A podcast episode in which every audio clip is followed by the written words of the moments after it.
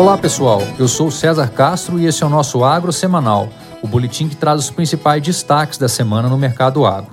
O avanço das chuvas da região sul para o restante do país começou a ocorrer, conforme previsto e comentado aqui na sexta passada. Até o dia 14, próxima quinta-feira, o modelo americano indica que as precipitações seguirão se espalhando por todo o Sudeste, com os estados de São Paulo e a metade sul de Minas Gerais recebendo entre 80 e 100 milímetros. E a partir do dia 15, as chuvas se espalham mais e alcançam todo o Centro-Oeste, região Norte e Matopiba, valendo destacar que os volumes não cessam nas regiões Sul e Sudeste, ou seja, devemos ter boas condições para o avanço do plantio dos grãos e a abertura de floradas nas regiões de café e laranja.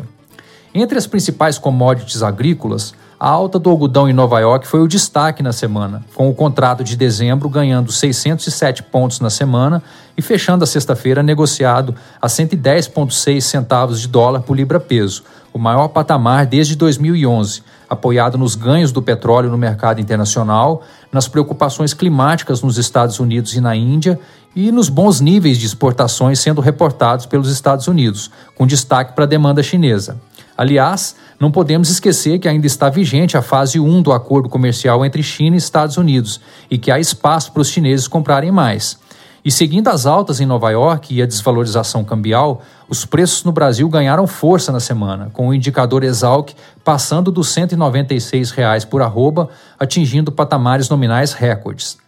A alta de 4,8% do petróleo WTI, já encostando nos 80 dólares o barril, também favoreceu o açúcar, que subiu 1% em Nova York, novamente para cima dos 20 centes de dólar por libra-peso.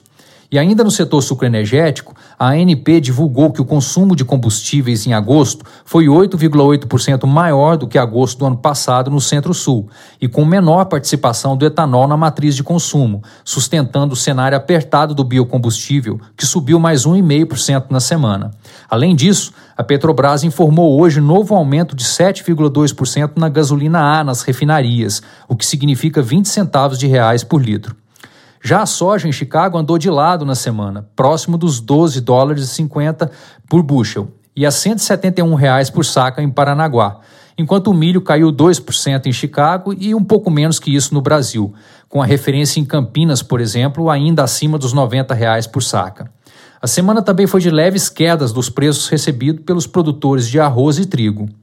Também foi destaque a divulgação das primeiras estimativas da Conab para a safra 21-22, projetando elevação de 14,2% na produção de grãos em relação ao ciclo anterior, devendo alcançar 288,6 milhões de toneladas. Esse crescimento reflete os avanços de 3,6% na área plantada e 10,2% na produtividade, que tem como expectativa um clima no geral mais favorável do que o observado nesse ano.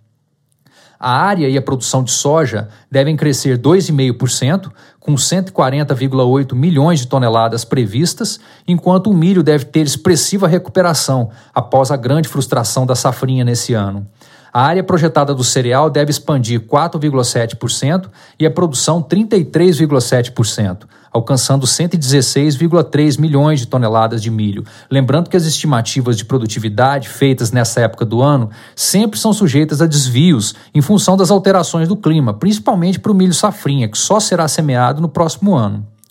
No café, depois da forte alta da semana passada, a bebida acomodou um pouco em Nova York ao longo da semana, mas voltou a fechar hoje acima de 2 dólares por libra-peso, o que, adicionado à alta do dólar de 2,7%, agora trabalhando em torno de 5,50, fortaleceu um pouco mais os preços ao cafeicultor brasileiro, que já vê o Arábica negociado próximo de R$ 1.200 por saca e o Conilon 840. O mercado segue firme apesar da chegada das chuvas. Finalmente, para terminar, nas proteínas animais, o cenário continuou nebuloso para o boi gordo, com as exportações bloqueadas para a China pesando muito sobre a arroba. O indicador CPEA perdeu mais 3% frente à sexta passada e já acumulou o recuo de 30 reais por arroba desde o final de agosto, o início do embargo, de modo que o animal vale hoje 283 reais por arroba em São Paulo, enquanto no Triângulo Mineiro é negociada 264 reais por arroba, 43 reais por arroba abaixo do dia 31 de agosto. Essa situação preocupa muito todo o setor pecuário, principalmente os confinadores, que têm entregas previstas para as próximas semanas e aqueles frigoríficos menores que têm habilitação para a China e que têm nesse destino parte relevante de suas receitas. Bom, por hoje é isso, pessoal. Bom final de semana a todos e até a próxima sexta.